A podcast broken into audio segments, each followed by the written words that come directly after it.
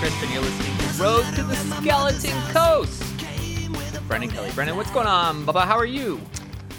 Buddy, the question is, how are you? You've just moved from uh, one of the greatest cities in the world to what I consider to be the worst state in the union. Um, how do you feel right now? I feel a little crazy, um, but also remarkably chill at the uh, at the current moment. I have been really taking advantage of the fact that for the first time in uh, years, I can exit a room and really not have it be like a a big deal.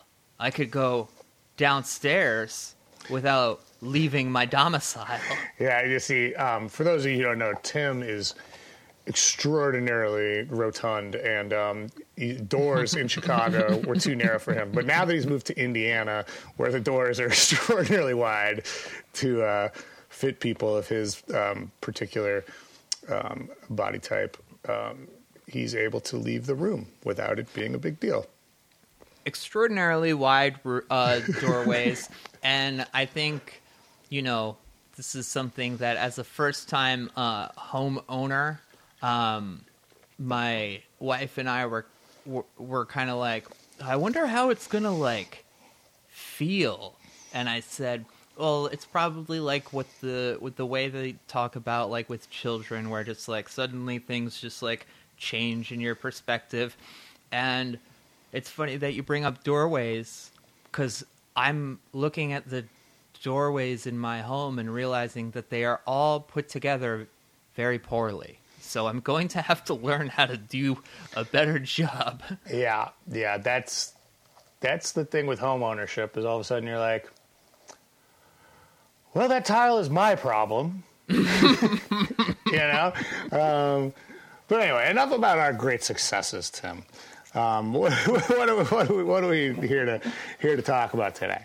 Well, we are here and we're um, we let's let's apologize at first for the uh, the delay that we had uh, with the episode. We didn't have an episode last week. Um, just dealing with me moving in. Brendan, you're going to be in LA, so we're recording in advance. But we've uh, at this point we're going to be in the second week of uh, October, or I guess the first full week of October that we're posting this. So we uh, apologize for not being able to keep up on the weekly weekly over on Road to the Skeleton Coast. Uh, every road has a detour, as as I like to say. That's uh, I believe that's um, a song by the band Paisan. Um, similar to Poison, but very different. The Italian version Yeah, of poison. Italian Poison. Paisan. Um, but They're like, we are hey, yo, party. the fuck is your problem? Can I get a blow? Can I get a fucking blowjob over here? He's talking dirty to me.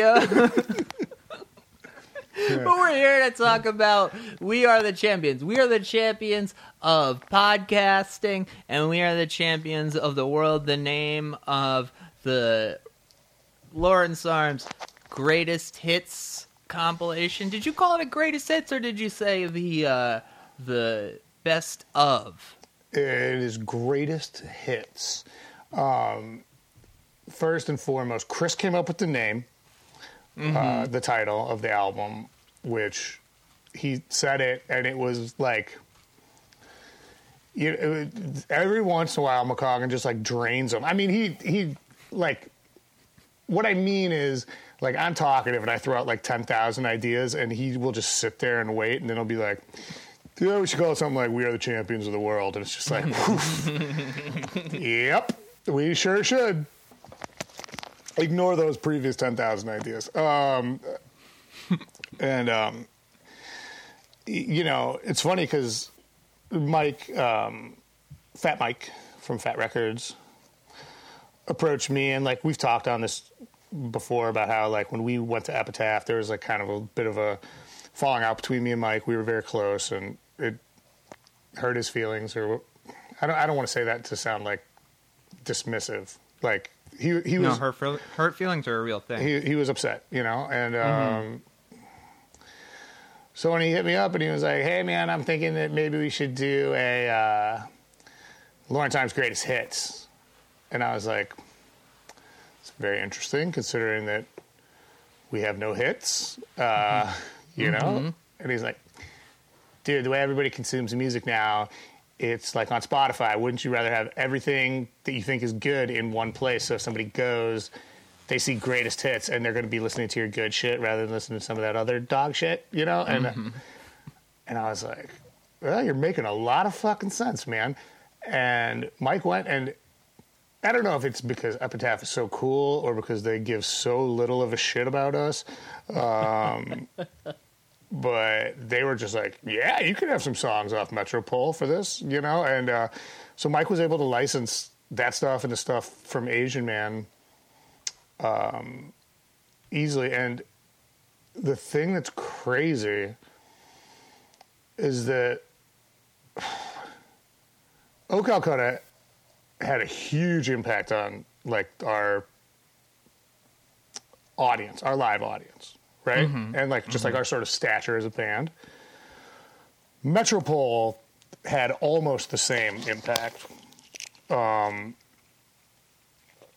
this record, maybe even more, but it is n- not because of what Mike said. I've recently realized what it is, and it's that like people that have just seen our name forever and never checked us out, all of a sudden it was like Lawrence Arm's greatest hits album, and they were like, "Oh, that's the kind of band that deserves a greatest hits album." yeah. It was like, and to be clear, no, we're we're, we're not.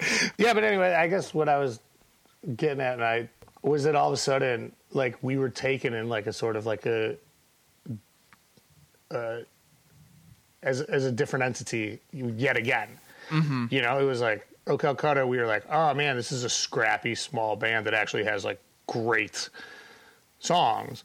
Mm-hmm. We put out Metropole. I was like, oh, these guys have kind of like arrived, and oh, uh, this has been a long time, and this doesn't suck.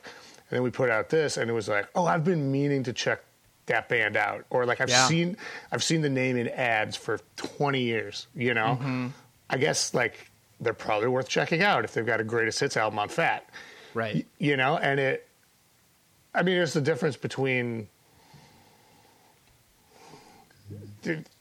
i mean each of those things doubled our audience you know so in a very real way we are the champions was the most impactful record because our audience mm. was already larger after mm-hmm. metropole so And I gotta, What? I, I mean, just to like relate my own experience, like when I was in high school, um, The Cure put out a new greatest hits collection in like 2003. Every person in my friend group bought that CD. We all like really took in The Cure all at once as 16 year olds. And I think a similar effect happened like, you know, countless times over. The replacements did a did a good like best of in like 2007 and I know that had a big impact on them. So it's it's not only like the people who have just been like, "Oh yeah, sure that that Epic Fat band," but it's also, you know, younger kids yeah see that I mean, as a great entry point.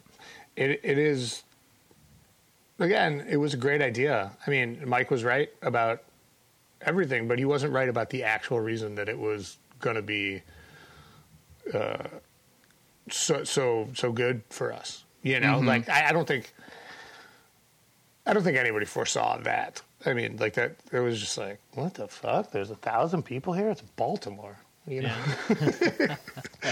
So yeah. In terms of like you know you you have a a, a packaging that's going to help you with the new audience. You also have uh devoted fans who are going to buy a lawrence arms uh pressing of of anything like what from your standpoint what are you what are you thinking in terms of like all right well we want to make sure that like anybody who's buying this who has all of our other records is going to get their money's worth? Totally, great question. Uh, first and foremost, it was the packaging You know, um, we enlisted David, and we had this idea immediately. I don't remember who said it, but it was like, three fucking skeletons. One's a pirate. One's a I can't even remember what they are. Like one's a fucking the one's a Uh, you one's got a cowboy. Oh yeah, one's a cowboy, one's a bu- candlestick maker. I don't know. Uh, Well, it it looks like a kind of a. Uh, he's got kind of a Catholic vibe. Oh yeah, one's oh no no one's a rabbi, I believe maybe. Oh, okay, yeah, yeah, Yeah, right. Oh, yeah, the the beard and the Yeah, hair. um, it so- makes a lot of sense. Okay, so it's starting to sound like I suggested, Um, but I, I'm not taking credit for it. I'm just. Uh, but the, what, what's really funny about that cover drawing is like um, David Holtz, who is our erstwhile designer and layout artist. Um, so David Holtz had this drawing commission, and uh, Neil um, looked at it and he was like, "Yeah, it's cool, but uh, I, Neil also never has feedback on shit like this ever at all." Uh-huh. Okay, so, Yeah, yeah, yeah. So this is a very un- it's very unique to see a Neil Hennessy like reply email in your inbox, Uh-huh. right? And he's like, "It's cool, but I think the pirate should have a um, skeleton parrot on its shoulder." uh, Dude, he, he only comes. He only. Uh, he only comes in when it counts. Is what it they seems like. they both they both shoot once and hit, you know. yeah. Um, and so yeah, this like the package design was a big deal to do like the gatefold album and stuff like that, and then um, we were able to scrape together those uh, those lost demos from the O Calcutta sessions, and I think the feeling in like our camp was like, man, between this fucking beautiful package and this these songs, and it's like everybody's gonna fucking just listen to this shit on Spotify anyway. Like if somebody wants this, the design is like where it's at, you know. Yeah, So like totally. and since like since we did that, it was like, yeah, I mean, you're right. It is like a, it is a tricky thing to be like an ethical band and repackage the exact same recordings, you know. But um, I think we were very conscious of that, and um, goddamn right, it's awesome. Turned out great. So, how did the sequencing process go? Did y'all kind of just like do that by committee, or I think what happened, and I might be getting some of this a little bit wrong, but the way I remember it was I wrote a list of what I thought was everything that could possibly be on there. Mm-hmm. Chris and Neil added to that list. Mm-hmm. And then we sent the whole thing to Fat, and Fat took their three employees, like current or ex, who were like the biggest Lawrence Arms fans, and had them vote on each song. Mm. So it would be like anything with three points was going on, mm-hmm. you know. Mm-hmm. Anything with no points was not going on, you know. And then it like kind of was our discretion, but uh, I don't know. I maybe I wasn't the first person to make the master list, but I think I think I was. Uh, I don't know. It doesn't really fucking matter, but um, yeah, is. Uh, Pat from Fat Records was like, "Well, we got your results here," you know, and then from there, uh, I sort of sequenced it. But I mean, it's hard to sequence something that's that sprawling. Yeah, totally. I have always found it kind of uh, interesting that On with the Show comes first, just because um, you know you're. I'm so used to hearing that as like the counterpoint to um, the raw and searing flesh. So Right. Well, you know, it's it's funny that you say that because I actually think that's a really good opening song. It is contextualized very differently on mm-hmm. Greatest Story Ever Told. It reminds me so much of, and not that this song is the same within our catalog or definitely in the mm-hmm. broader scheme of things, but the Bad Religion Greatest Hits that opens with I Want to Conquer the World. And I'm just mm-hmm. like, oh, fuck. They're just diving right in here. You know, it's like that. like, Totally.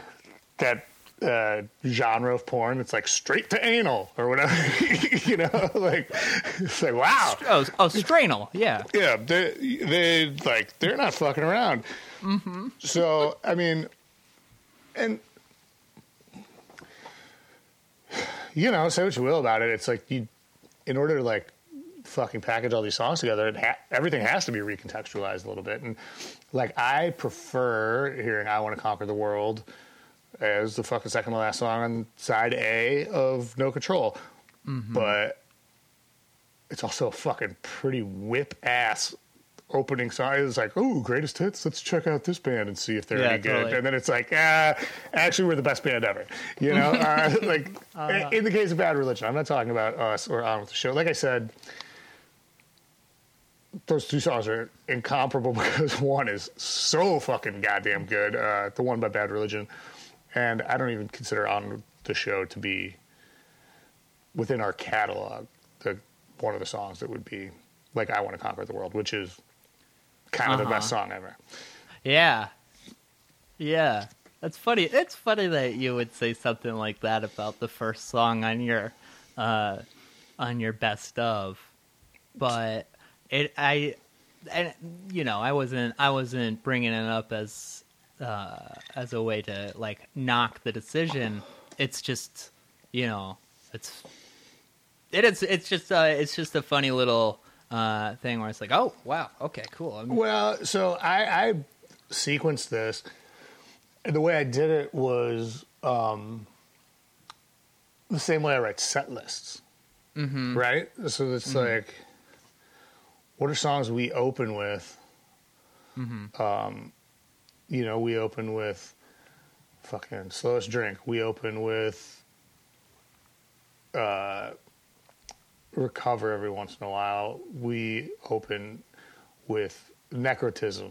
You know, uh, it like so. It's just it was just that kind of thought process that went into it. it. Was like, all right, I just have to make this like a set list because if I try to overthink this, like it's like a canonized work, I'm gonna go fucking insane.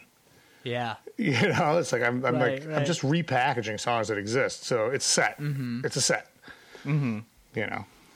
Um, it's funny you mention necrotism and recover because those are two songs that are not on this, which I find. I mean, do you I know guess- that David Anthony has a necrotism tattoo? No. What is it? What is it of? I, off the top of my head, I couldn't tell you, but he, it's. I know that it's large, and uh, I know that that's his favorite Lawrence Arms song. It's my wife's favorite Lawrence Arms song as well. Really? Mm-hmm. Really? That's very interesting. Um, It's What one of my about- favorites. It's one of my favorites too, actually. Um, oh, this is one we've never gotten to talk about because uh, it's not on any proper album. we talked about it on cocktails, Oh, we sure did. Yeah, you're right. Um, but well, I the, feel like the nature of this program is Yeah. also like, yeah, let's fucking let's talk about necrotism. We're here. well, the thing about the thing about necrotism, just really briefly, I don't want to like drag anybody down or talk about stuff I've already talked about, but is that it um, uh, was written specifically to be on a comp, the Rock Against Bush comp, and so I was like, it's got to come in fucking hard. It's got to be fast. It's got to have like a fucking huge dynamic shift in it, and then it's got to fucking get out. You know, and like, and it was like that was the to say a phrase that we say so much here. That was the writing exercise. You know, it was like come in hard as shit, make it soar, huge dynamic shift, over and under two minutes. Like, you know, that's and I mean, like if you listen to uh, presenting the dancing machine, which is another song I wrote specifically for a comp. Um, same thing. I mean, it's just like there's like a certain formula there for me Totally. that's like and not to say that I'm like cutting and pasting shit. I mean, those songs are not the same at all, but you can see where like it's like you know, you're fucking standing in a fucking slop line with like the Foo Fighters and Green Day and everybody. It's like nobody wants to listen to you. Uh, you know, like I, here's a minute and a half. The song Yeah. title will be so long that people have to go check out what the fuck it is. Um, it comes in as hard as possible. It soars. It shows the dynamism of the band. Boom, done. You know, that's that's how you write a comp song, people. If you ever go back in time to a point in uh, time where comps exist, that's how you would do it. I actually listened to um, Cocktails on my way home from West Lafayette today. I went to go pick up something on Craigslist and just drove um, straight north south on good old Indiana Route 421 and just went past through a bunch of like tiny little towns and seeing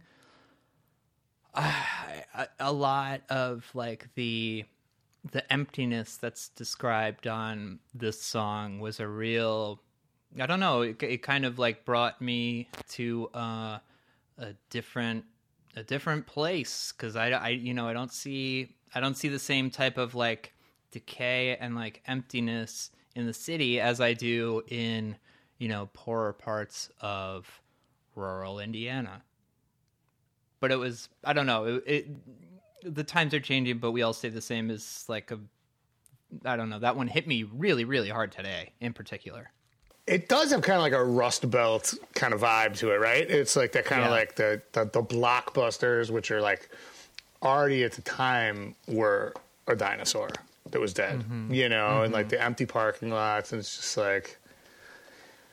I don't know. I feel like it's got a real like weeds growing up between the asphalt kind of fucking vibe to it, man.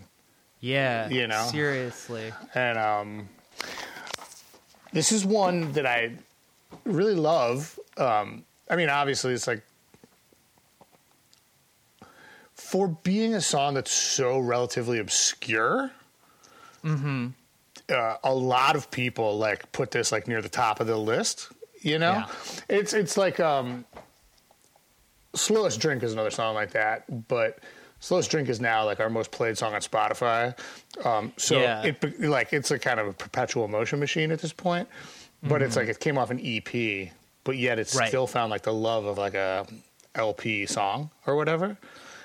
yeah I, I mean it, it's interesting because like butt sweat and tears is really like the the like new release that you have at the height of the Oh Calcutta popularity and EPs tend to not like have the type of staying power that an LP does but if there's a single that's on there that single is going to be what people really latch onto I think. Yeah, and I mean there, there was no like sort of media push or anything for like a for a single, but I mean that's that's on that song's obviously just it's a great song. It's- it's so good. You know, and I mean like the thing I don't know, man. Um I think one of the things about our band is that like I don't think any of us are like trying to just like shit out an EP. You know, it's like if we're gonna do an EP, it's gonna be the best fucking five songs we can put on an EP. right You know, like um, if we're gonna do a song on a comp, it's gonna be the best song we can put on a comp. You know, it's not like I, I know I know I talk to a lot of people in bands that are popular who are just like, nah, it's a fucking comp song, whatever. You know, and it's Yeah. like it's like I don't I don't want that wrecking our batting average, man. You know, like uh, it's fucking and so like so this song Necrotism, which is a comp song, um, which is weird that it has like found such a place in the hearts of so many people. Um, you know, like I said, Yeah, I would say too that the um you know, going along with it being a testament to to the homies is that it's, you know, it's also track number 8 on Cocktails and Dreams. It's not like prominently placed in that track listing at all too. So it, it truly is like strength of the song. But I you know, I love the fucking that you go for it on comps. It's one of my favorite things about the Alkaline Trio. It's something that I remember interviewing Mikey Erg for Better Yet, and they did they did splits with fucking everybody, and that's where they put all of their best material. And it's like, yeah, of course, because the people who are buying the seven inch for the Lemuria side are going to are going to hear your band for the first time, and you might as well give them the best. Yeah, and I mean it's also there's something to be said for the um, just sort of mental frame of mind that you get into if you're the right kind of person. I mean, like you know, some people will be like, "Oh, it's a seven inch, it's a split, fuck it, here's here's a song," you know, and some people will be like, "Okay, it's a seven inch, not a lot of people are going to hear this. We are like, you know, we're up against a band that we like." we don't want to look like shit here. This is like the box we're in. This is the writing exercise we we have to do, you know. And um, so, I mean, I can say, I think with authority that we don't like try to put our best songs on comps or seven inches, you know. But it's just like sometimes that shit works out um, because of the sort of nature of what it's like to create in that little tiny, like very specific universe. I mean, you know, I feel like we've talked about this in, in a few different forms before, but after Ghost Stories, you do the Shady View Terrace split and then Present Day Memories with the Chinkees. And I feel that's where your band fucking blossoms. That's the begin. So- that's the beginning of our band for sure. Yeah. So I guess when you when you come away from that Shady View Terrace uh, split, are are you like okay? Well, uh, turns out like a toast and Nebraska are like fucking on a on a level that like you know maybe a couple tracks from both of those LPs uh, is on, but that also has to be like, do you get an extra set of confidence and just like, cool, we fucking owned this side of this split? Um, I think that the vibe of that entire side um, is so cool for the time. I don't know that it translates now, but it's like at a time when everybody was doing like that, like sort of like really dire screamo. And Yeah. we were like, this is all going to be like very minor, but it's going to be aggressive. It's going to be punk rock, and it's going to be like unapologetic. And like when it came out, I mean, did we own the fucking? Give me a fucking break. Uh, you know, like, uh, uh, like Not to besmirch the name of Shady View Terrace. no, absolutely not to besmirch the name of Shady View Terrace. Shady View Terrace was a band that was absolutely of the moment, you know, and like I'm sure there's a lot of people that bought that um, split and listened to the Shady side and were like, "Yes, this is my shit," and then heard us and we're like, "What the fuck is this?" You know, and uh, actually, I would say probably initially most people uh, did. You know, um, I don't know how much success that band ever had. I don't think I've ever met anybody from that band. I think that's their only release. Yeah, I'm, quite possible. Um, the Yeah. the dude that did that Castaway Records just wanted to like give us money to record, Yeah. and um, he was just a kid. I mean, he was a young kid with a lot of money, and uh, he seemed fine. Um, he introduced me to Avril Lavigne. That was kind of cool. Um, uh, but, dude, funny story. So Matt Marty, who like does our monitors and who like does sound for me. Mm-hmm. Friend when- of the show. when I play acoustically. Yeah, a friend of the show. Great dude. Um, he was recently in Thailand um, getting a pedicure, and he has a tattoo of Flappy on his foot. And the dude sitting next to him was like, Yo, is that a Lawrence Arms tattoo? And Marty's like, Yeah. They're in Thailand in a pedicure place, right? And uh, dude's like, yeah, I put out that Shady Terrace split. and Marty's like, well, there's no fucking way that's true, but it is too weird to lie about, so okay.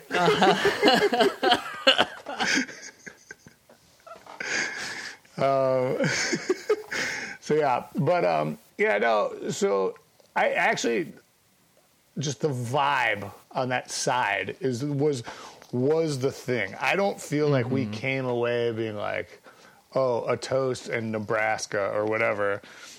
If anything, I think the vibe kind of culminates in that uh, another boring story at the end. Not, not that I think that's the best song on that record, but that's like where the vibe is at Totally. you know? And um and uh i mean faintly falling ashes on there. That's the only good christmas song besides fairy tale of new york. Um but uh i think we did that and we were like fuck we got a thing now. We got a thing. Yeah. you know? And it's like and it just to have it be pushed up against like this like very of the moment screamo band that was the kind of bands that were like i don't want to say blowing us off the stage but kind of blowing us off the stage you know? Um, uh, at the time and just to like listen to their side and be like i don't get this at all. And then listen to our side and be like oh yes. Yes Yeah. this this is this is what we're about. You know it was it was it was really like uh character building i suppose. And uh what you know and then obviously like what fucking the uh split with the Chinkees it's like four of our best songs to this day. Absolutely. you know um every single one of those is like i would put like in the pantheon. I believe is every single one of those on this album? Pensacola is not, um, and I think that a um, no place like a stranger's floor is also not. two two grave missteps by the people at Fat Wreck Chords. Uh, uh, those are actually my two favorite songs on this on this split. Um, but uh, Really? yeah, yeah, for sure. Um, like, Haunted Resolutions is so ubiquitous to like what our. Th- I, it's the only song that we've never not played. Yeah. since it was right. written, you know. Quincentuple Your Money at the time, I thought it was like the best thing I've ever written. I've told you that story here before.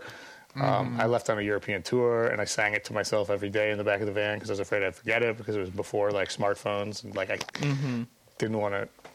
And I was like, man, I finally stumbled onto some real gold here, you know. Yeah. And uh, and those two songs are like prominent parts of our sort of uh, the lexicon of our sets, right? Pensacola and Stranger's Floor are both like the kinds of deep cuts I love. Yeah. They're like I I mean, dude. I mean when when I, when it's live, and me and Chris like sort of like get up to the mic for like. Your eyes are a cloudy mm-hmm. morning. Mm-hmm. My lips are the sealed letter. And I'll yours sincerely sorry. I, like that's like one of my favorite fucking things to do. You know, Yeah. period. And Pensacola is just such a fucking Chicago song, man. it's a Chicago song. It's also like that is very, very much like a "Hold Me Up" Goo Goo Dolls song. It in just the like the discontent and the just annoyance with everything that's happening around you. It's you know, Yeah. my belly hurts and my head feels like a rock. Yeah, I don't. Yeah, um, I don't know if I said this before. I'm, I'm sure I did. If we talked about this during the cocktails episode, um, I, there's a song uh, "March of the Crabs" by um, Propagandhi. It's the last song on um, uh, Today's Empires, Tomorrow's Ashes, and uh, there's a thing where it's like. Dun-dun-dun-dun. Yeah, you- a short uh-huh, fuse to uh-huh. scatter. Steady hands, forget to remember. Bah, bah, Mm-hmm. bah. And I was like, the first part, just "Zha-na-na-na, short fuse to scatter. Killing time. You know, like I just was like, I'm gonna take that. Just like it, it was like doing like stem cell transplants. you know, like I'm just like I will take the finest moment of this song and turn it into an overblown four and a half minute song. Uh, Well, it's it. You know, I know that you're you're not putting like a, a crazy amount of stock into like what songs do or don't make the cut on this, but like if you if you picked one that didn't make this compilation that surprised you the most, like which mm, would Man, it be? that would be something that a Brendan Kelly with the album in front of them would have to tell you. uh, I really don't know. Um, but uh, those two are both fairly surprising. Um, damn, I feel like there's something is like I feel like YMCA is not on there, um, which is like Yeah. one of our fucking most popular songs. Mm-hmm. Um, although it's weird, I mean, like I don't know if it, I, I don't know how any of this shit works, but like uh, for the most part, it would be something a little bit newer. You know, post post O Calcutta because it's like, I mean, everything on O Calcutta could pretty much go on there or not. Uh, Yeah. Greatest story, kind of same, and it's just like it, it's like, eh, pick pick whichever ones you like. I don't know, Yeah. you know, but I think some of the later stuff maybe that I am really fond of, you know, butt sweat and- beyond.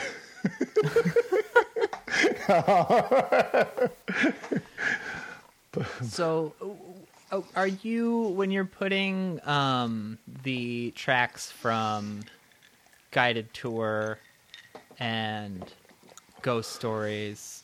How obligatory are those inclusions? Obviously, I think Turnstiles is the one song from those two records that like really just like moves on with the catalog. Um, I think "Evening of Extraordinary Circumstance" has to be on there. It's it's the mission statement of the band. It's like Totally. it was the first song that we ever did together. You know, um, I don't really care too much about any of those songs uh, beyond those two. You know, um, but again, it was uh, it was a committee vote. You know, so it's like I put on everything that I thought would possibly be something that people would want to hear on a greatest hits record, and um, the the fine people at Fat did a vote because I mean, I can't tell. Yeah. I know it goes over live, but but that you know, but then there's like there's songs like Boatless Booze Cruise, which is terrible live, but people love. You know, and so it's like to me, I'm like, well, that's not a hit, and then to the people at Fat Wreck Chords, they're like, no, no, three checks, you know. so it's like, or um, Satellite with that gravest words, um, same thing. You know, the songs don't like translate that awesome live, but like that, that's not to say that they're not great songs on record, uh, or songs that people that appre- one's not that one's on not on here but there I- one that was like you know listening to this for the first time not like looking at the tracks as they're coming on but me and martha plimpton in a fancy elevator pops on and i was like oh i'm here for this. Yeah, that is uh I mean, what can you do? It's a fun one, you know. And it, it, I mean, and that's the thing. It's like you can't really. From inside the band, I don't think any of the three of us would be like, "Oh yeah, Martha should be on this fucking greatest hits album." But the second you like hand it off to people that like care about the catalog, they're like, "Of course this should be on." And It's like, oh well. I mean, it is fan service to do a greatest hits record. Like you know, um, it, if I'm doing, you know, we do Skeleton Coast. I'm do, mm-hmm. I, we're doing what we want to do, you Right. know, and you can come along for the ride, or you can tell us to get fucked. We're doing a greatest mm-hmm. hits record. It's like, hey, fans, Yeah. here is something that we've made for you. You uh-huh. know, so it's in our best interest to listen to those fans when they're calling to you. Um, You know, that song is uh, Listen to Your Heart by Roxette. Um, by who? Roxette. I don't know who that is at all. Uh, they're like Icelandic duo. Like the guy looked. oh, Bjork. No, no. Uh, maybe they weren't from Iceland. Because, yeah, Bjork is Icelandic. Um, uh, they, uh, they're from Denmark, maybe. Um, and they both look like uh, creative directors, uh, like an ad agency. Um, the, the guy and the woman. And um, the song "Listen to Your Heart" is like was always been one of my favorites. Me and Chris used to watch the video and kind of be like do like the Tommy Boy kind of thing, where it was like, "You change it." No, you Uh-huh. you No, change it. change yeah. it. Uh-huh. And then when I finally on like the last Bad Religion tour, maybe I was playing this song. I was like DJing in the van, and I put it on, and Neil's like, "Is every single aspect of your songwriting hundred percent informed by this song in particular?" and I was like, "Yes, yes, it is." I mean, I, I, I, I, I really like that song. It's very good. Um, I wanted I want to go back to Quincentuple Your Money because this this is one of those songs that we like talked about a lot when we talked about it, but I still feel like there's just there's so much meat on the bone that this is one of the reasons that I was looking forward to having this conversation. It's just like, okay, cool, we can I I have like an excuse to like revisit quintuple your money, but um, I I guess I've always been interested in just like the the stretch of Clark Street that you're talking about. Well, um, it's outside the L and L, man. Um, you know, um, it's it's the northern path down Clark from the L and L back back to the back to the crib. Yeah. You know, um, we all lived down there forever. At the time, I lived across the street from Chris's parents, um, in Marcus Kretzman, in his basement. We had we shared a very nice, large studio. Um, but like my mattress was on the floor next to his bed. Yeah. Uh, not a lot of privacy. um, and um, and uh, Chris uh, was living that direction as well, and Neil was just fucking partying, man. I, he, he, li- he lived up there too, so we were all like heading north back from, you know, the L and L every night. It was just like get drunk as shit and like walk down Clark Street northbound. Be like, who, who goes in that door? You know, Yeah. like like shit like that. Just like, look, at, that's a weird window, you know, and like like shit like that, which is like a throwback to when we were um, in high school, and you know, Chris and I used to like split a half ounce of mushrooms and then like go walking around and just look at the architecture and just be like, those bricks are crazy, you know, like who lives there, man? You know, like a Yeah. just like real like sort of uh, boilerplate hippie shit. But um, you know, I mean, Chris and I have both always been fascinated in like sort of like the uh, diorama that we live in. You know, mm-hmm. I wouldn't say like fascinated with architecture or like you know that's that's too much.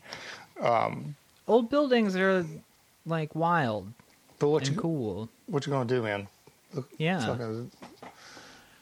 So what was like? Because I mean, people in Chicago are definitely familiar with that stretch. For folks outside of Chicago, it's notably, um, it's just a little bit like the L and L is a little bit south of the Metro and Wrigley Field. Also, I think at this point, uh, the G-Man has achieved a certain status as being a you know, destination. Yeah. Hmm.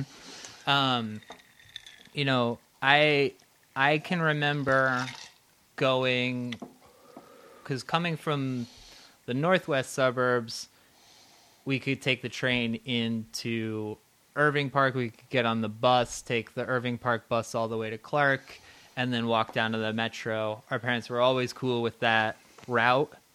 Yeah. um, and the the amount of change that's happened from you know It's 2003 2004 it's crazy because you know, um, like if you go now to the LNL, um, across the street is a Target, and there's you know, it's it's it just looks like it's part of a um, very well-to-do municipal district. You know, yeah um, but and which is great, by the way. I don't have a problem with that. Um, The but the Clark Street I was writing about at that time, I can still fucking picture when every time I hear that lyric or sing it is like after the L and L.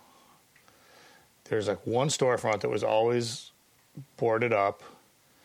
There was an animal hospital, and then vacant lots on both sides, like with an old folks' home and the alley, and which became a guitar center eventually. Mm-hmm.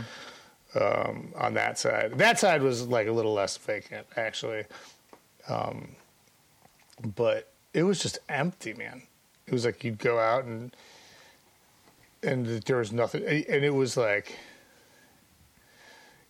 you know, then you go, you get, you go under the tracks there, um, where fucking, uh, pick me up? yeah, yeah, pick me up is right there, but I was thinking of the Mexican place. Uh, it's not Tapatio, but whatever, who cares?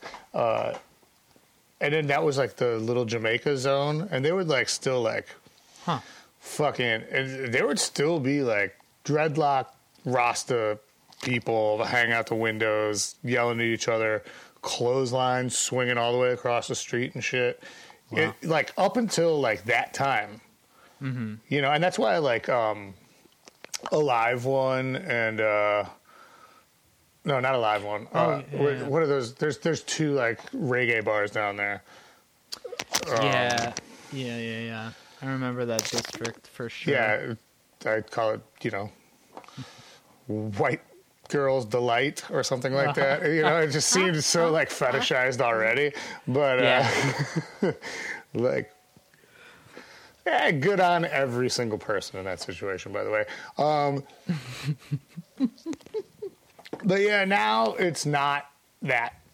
Um, the the Clark Street guy, Clark Street I was writing about look at the buildings we've never seen were the new buildings that were coming up to be placed into those vacant lots. You know? Yeah. And um yeah, I don't know. Uh cool time, weird time. Like the song.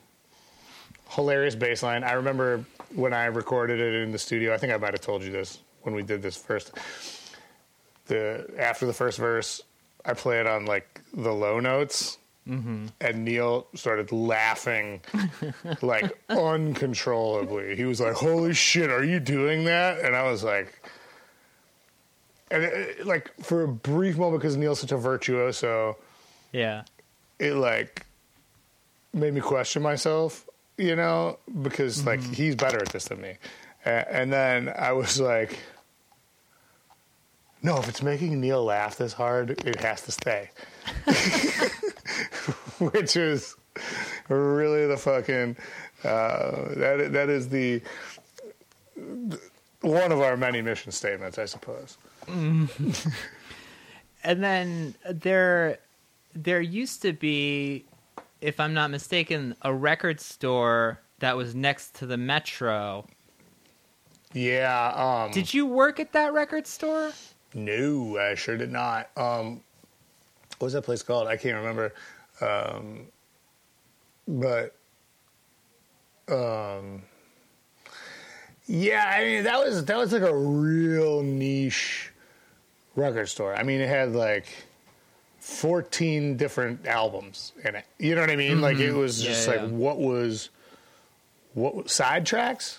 No, that's not right. Fuck. Um. Anyway, uh, it it was the I guess height of like late '90s boutique largesse, man. Like you they sell like it's like, hey, all we carry is poison the well and uh, you know the Thursday. Uh, Oh, and the Alkaline Trio because you know they're from here and like literally anything else you want, you can like really go fuck yourself. And people were like, yeah, Yeah. no, I'll buy this actually. Um, dude, what was the name of that fucking record store? That's gonna drive me crazy. You'll now be like witnessing me at seventy five percent of my brain until I can think of that. I'm sorry. I will try to not do that, but that's what's gonna happen. um I'll do my best to uh to help both of us out on that front. But you know, it's it is like an interesting um it's an interesting time I think in the the early 2000s we talked about the the Shady View Terrace split and you mentioned bands like Poison the Well. Um I feel like the space that your band is starting up in is just so weird and like not Yeah. not suited to to what y'all were I guess what you all ended up doing. Well, I think what what is so weird is that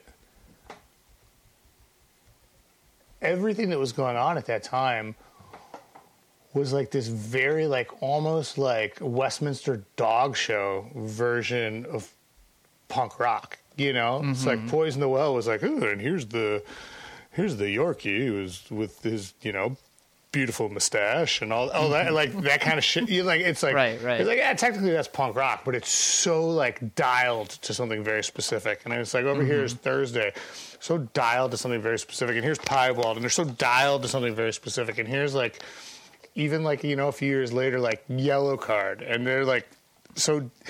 And we were just like, how about just like punk rock, just the the the thing Yeah. you know? And so it made us weird outliers in a very weird way because we were the only one who didn't have a thing. You know what i mean? Like yeah. like it, I, I don't think you're wrong. I i absolutely agree with you but like to to reflect on it now it's hilarious. It's like uh yeah, yeah, we were the weird ones, just playing four chords, like singing choruses and stuff, you know, Totally. with melodies. Also, Like- like there was a whole fashion to that too that you never really uh, fit Oh, in with. that's one of the greatest aspects of our band is that era, how we looked at that time. I mean, just me and Chris. Like I, like I had like a bleach blonde buzz cut. Chris had like uh, Lars Frederiksen hair, mm-hmm. but like we were both wearing like flannels and like size 92 pants. you know? And Neil was just like buzz cut, chin strap beard. like wearing like a blind t shirt. Uh-huh. Uh, you know, and it was just like, and I can even remember like early on, like being like, so what are you to change into to go on stage? I'm like, "What the fuck up. What are you talking about? like, there's no way. like, we, uh, you know, like uh, one of uh, our good friends who, like, my, my kids uh, are the exact same age as her two kids, and they're like mm-hmm. all very dear friends, and she's. Mm-hmm one of my favorite people in the world. And the first time she came to see the Lawrence arm, she was like, afterwards, she was like, I was so fucking nervous because I thought you were just going to get up there and be such a dork. But you're exactly the same up there as you are down here. Yeah. There's no, there's no difference. And and it, again, in the in the many um, sort of mission statements of the Lawrence Arms, I think that is also one. Mm-hmm. It's like we're just like the guys, you know, and yeah. like we will absolutely be the funnest band around, but we're not putting on corpse paint or anything, you know. Like we're it's just right. uh, it's it, it's like because of when that specific time that we came up. Mm-hmm where everything was like so frilly. Yeah. It became like sort of, I think, and I, I've never really even thought about this till just now, but I think that it just became our reaction to be like, we do nothing. Hmm. We we mm-hmm. do literally nothing. We are Brendan, Chris, and Neil. Um, we are fucking wearing our street clothes. Yeah. We are, you know, going on stage, dicking around with each other. You know, it's funny. I just learned the bass line to push it. Let's play that six times tonight between every fucking song. you know, like shit like that. Right? You know, there was also that aspect of it, which was like nobody likes us, so we might as well entertain ourselves. Oh, you're froze. No, I'm not. No, you're not. You're yeah. just very still. Mm-hmm. Beautiful. Beautiful. It's nice to just I, with everything that's going on in my home, just mm-hmm. like sitting and listening is just a mm-hmm. wonderful treat right now. Yeah, but that that is um those are two very like I think I mean now Chris doesn't fuck around anymore. He you know, he's uh he's he's not as into like getting on the game. I mean, when he does, it's uh-huh. always funny as shit, you know. But like, he used to. I mean, he used to be the fucking rowdy one, man. Like, yeah. uh, it, I remember we played this show at the the Mermaid in New Orleans. Um, I mean, the Mermaid's probably been gone for 19 years, mm-hmm. uh, you know, and halfway through, Chris jumps from the stage onto the bar, reaches down, grabs a bottle of like just random liquor. Like it could have been tequila, it could have been whiskey. It like just chugs it, finishes the guitar solo in toast, jumps back. You know, like you know, there there is like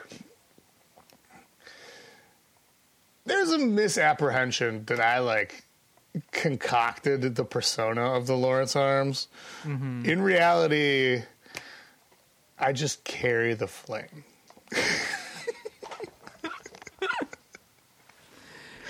it's it's always been really funny to like you know you you kind of you build up I think a perception in your brain when you're listening to music that most especially when there are multiple singers, where it's like, okay, cool. This guy is the guy with the gravelly voice. This guy's got the softer voice. This guy is, uh, you know, he's a little bit more uh, in your face, and this guy's a little bit more withdrawn. And like, no matter what, no matter what, that's always going to be part of the way that I will see your band, but then when you, you look at like the stretch, and it goes back to the Broadways too. Anytime Chris is like has a song about drinking, it's just like, dude, what the fuck is like this guy seems like he gets a beer and a half in him, and it's just lampshade like all night. Oh, word. I mean, and dude, I cannot say a single bad thing about Party Chris because Party Chris was like my guy. Um, I think Chris probably has a few bad things to say about Party Chris. Yeah, they're all they're all I- Lawrence Arms songs, but yeah. I wish. I wish Party Chris could have kept it together because the Party Chris was like my favorite hang of all time. And every once in a while, we still get Party Chris now and then, and it's aw- it's just awesome, you know. Um, and I mean, look at the guy; he looks he looks beautiful, He's, you know, voice like an angel. You know, I don't besmirch his choices by any stretch of the imagination. Beautiful, beautiful wife, you know. Um, but man, back in the day, we used to get fucked up, yo. I- like it would be like we'd walk into some place and people would be like, "You too."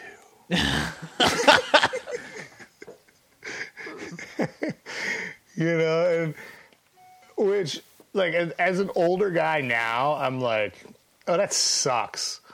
But at the mm-hmm. time, I was like, us too. Yeah. Oh my god.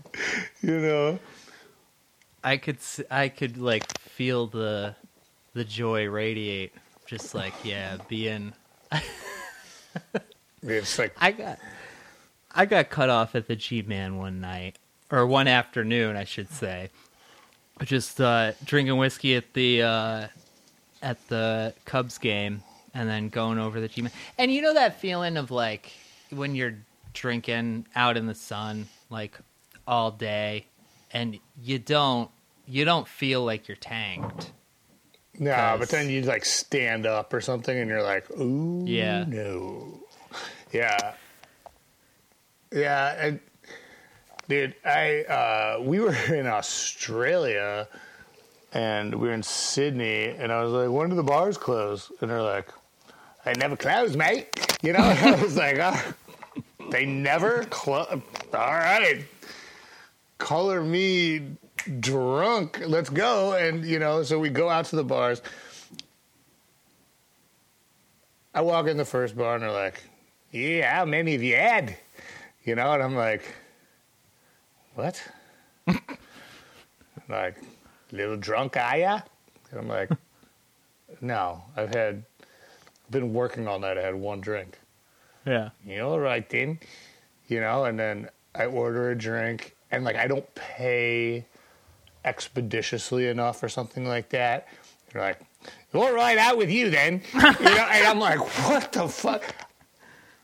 I've never been kicked out of more bars in my entire life than that one night in Sydney. How many bars kicked me out? Uh, and it, and I swear to you, I was, I wouldn't say sober as a judge. Sober as Brett Kavanaugh. You know, uh, sober as a Supreme Court judge. Uh, uh, you know, and, and like, I, I could have like walked a line. I could have fucking driven a car. I probably could have blown negative on a DUI machine or whatever the fuck that's called. Um, but that's what they do is they leave the bars open all night. They have you buy a drink and then they kick you the fuck out. and it's such a fucking dark, disturbing reality. Like when you're like, I've been kicked out of nine bars. you know, the fucking, um, which reminds me also of like the last time I was in. Well, okay, I'm turning this totally into story hour right now. I don't Yeah, yeah, give a yeah. fuck anymore. The first time uh, Lawrence Arms ever did anything in Europe, because I've told you about how like we had kind of like a uphill battle Mm-hmm. in Europe, and this wasn't even Europe; it was the UK. But uh, um, but we played in Birmingham and it was sold out. I mean, the room was small. It was like 250 people or something like that. But it was sold out way in advance. And so it was like all the fucking like weird like uh, West African uh, like scalpers and bootleggers were there with like fake Lawrence Arms shirts and like trying to sell fake tickets and shit. And I'm like walking back from dinner where the guy's like, yeah, yeah, try that. Go down there, there's a great burger. It's Thai chili and peanut butter. I'm like, okay, no. all right. So, can I get food advice from anyone but this guy? Uh, and, uh, so I'm walking back from wherever else I ate, which I know was not there. Um, and uh, it's very nice. and, uh, and I see these dudes, and I'm like, oh, fuck yeah. This is the coolest fucking thing. Like fake Lawrence Arms shirts. You- People like creating like a little like uh, free fr- uh, open air market outside our show because we're so fucking popular with our 250 tickets sold. Yes, I'm, I'm into it. I walk inside and I'm like, go to the bar. Doors aren't open yet. I'm like, hello. I would like a pint glass full of ice to the top because over there they don't fuck with ice at all. I and then I want it 50% vodka, 50% club soda, and they were looking at me like I just ordered like a fucking uh, Kardashian baby. you know, and I was like, I do not care how much it costs. I am fine with it. I am really feeling myself right now. I'd like I'd like this drink. I, w- I want a drink like I get in my homeland or whatever, you know. Eh, without the weird Nazi-ish connotations of homeland. Um, and and uh, it was every piece of ice they had in the entire place for the whole night for a sold out show. and it cost me the American equivalent of forty dollars.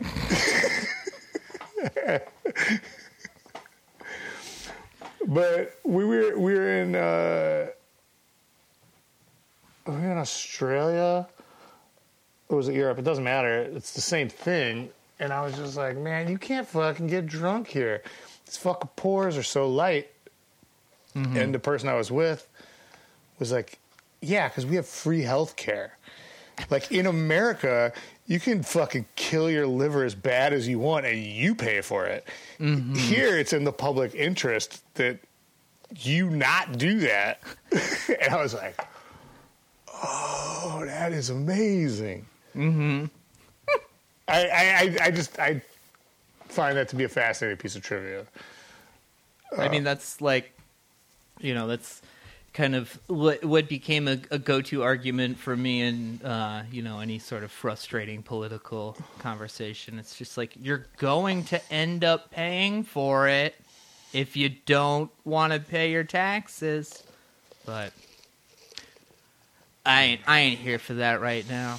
I no, ain't here for that. no, we're partying. Um, Can you tell me about the time that you met Bukowski? That was one of my favorite bad Uh, Well, so the thing is, I got no fucking idea if it was him.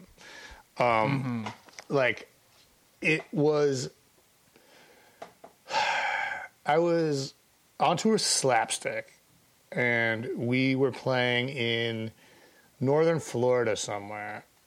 And when people like try to dissect the story, they always say, what was fucking Bukowski doing in northern Florida? And I'm like, what the fuck was I doing in northern Florida? You know, like, it, um, Are we in the panhandle? no, no, no, no. We are maybe in Tampa, maybe. Okay. Maybe we're even in Pensacola. Maybe we are in the Panhandle. All I know is there was a hurricane coming, and um, everything was closing down and being boarded up, and you know this was way before cell phones or anything like that, and we're calling uh, the club and we're like, we're just gonna drive there. Is that cool? And they're like, we're open, you know. And so we drive like literally through the hurricane, um, and get there. And let me tell you what happens when an 18 year old ska band from Illinois in a pre internet era shows up at a fucking wacky Pensacola fucking, you know, old man bar in the midst of a hurricane. No one else comes. is what happens. And uh, I was sitting at the bar with and this this dude who introduced himself to me as Charlie. He was old dude. And again, I can't stress enough. There is no like I don't know what was going on here. Um, yeah, this this is just the story I have. You know, I'm not trying to make any definitive points, but uh, and he was like, started talking to me. He's like, "What are you doing later?" You know, just like really like pervy and like great and like kind of like grabbing my shoulders and stuff and just like smelled like just like cigarettes. And I've never actually seen this anywhere. He had purchased the bottle and of whiskey, and it was just in front of him on the bar. Right, like you you see that in movies where it's like, "Give me the bottle," and it's like I've tried that shit, and they're like, "Uh, that's illegal," you know. But uh, but uh, so this this dude was just drinking from the bottle. I was drinking from this bottle. Um, we we had a, a nice time. He was like really into the punk rock ideals and also like vaguely pervy. I think probably if I'd been like, "Hey, want to suck my dick?" He would have been like, "Yep, for sure." You know, like uh, I mean, that's the memory I have. I, I've been alive longer since than I was before at that time. So, you know, everything's probably pretty cloudy. But the salient point is I hung out with this dude all night. We ended up, I think, not even playing because it was too risky to turn on the PA because of the hurricane going on and like the, the breakers and stuff. At the end of the night, uh, they come to get me, and I'm hanging out with Charlie at the bar, man, and uh,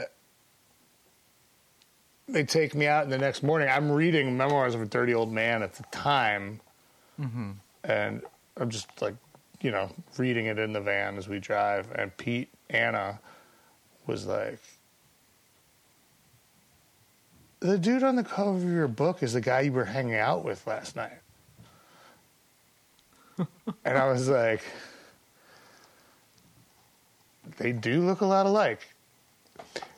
That's all the information I have. Like, I, I, I like, I don't want to make any fucking like crazy claims, you know, but uh, it's enough that to me it was Charles Bukowski. You know, you know what I mean? Like, uh, like, Yeah. like, was it just like some lecherous Florida pervert? Probably, but but uh, enough of it was like classic Bukowski that I'd like to pretend.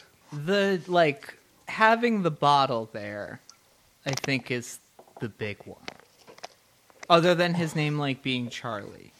Yeah, It's- and him looking exactly like the photo on the book that he had just put out. I, there's a lot like that goes into the theory that makes a lot of sense, but like. You start saying shit like I hung out with Charles Bukowski, and people start going, "No, the fuck you did, man." You know, and like I get that. Uh, I, I, I did. I hung out with a dude named Charlie, and he really looked and acted a lot like Charles Bukowski. That's all I could say. So let's put let's put a plug on it for this week. I think that this is a this is a concept that we can kind of return to uh, here and there when we want to just like have time for Beak Story Hour, talk about uh, certain songs, certain releases, things like that. This will be like our kind of uh, our ETC uh, episodes. But next And oh, I'm sorry to interrupt you, man. That's all right. But uh, this is a perfect time, I think, to mention that uh, if you subscribe to our Patreon, write in some questions. We do Q and A shit all the time. You know, I actually thought we were going to do some today, but it turned out we were both so fascinating we didn't have to delve into your fucking bullshit questions. Patreon.com slash better sandwich. We got some homies over there who come and hang out with us. Folks like Greg Barnett, Tom May, uh, and Brian Fallon, and Dave Hause, Dan Andriano, all the Uh, stars. Bruce Springsteen. Bruce Springsteen, um, John Cusack, Joan Cusack. Mark Linn-Baker, Bronson Pinchot. Um, Don Quixote. Yeah, no, it's it's a it's a really it's fucking Marcus Kratzman. It's a hell, it's a hell, of a- it's a hell time over there, man. Next week, what do you think, Brennan? What, what should we talk about next week? Well, as per our pre-production meeting, Tim, I think we should talk about Broken Van. Oh goodness, broken van, Bro- broken van by the Broadways. right, correct. Broken Van by the Broadways. It, it it promises to be as embarrassing as it sounds like it will be for me specifically. It's gonna be a lot of fun. Good luck in L.A. next week, Thanks, buddy. Brendan, and uh, we'll be here on the feed for you next Friday. We'll see you then. Thanks. All right, later, everybody.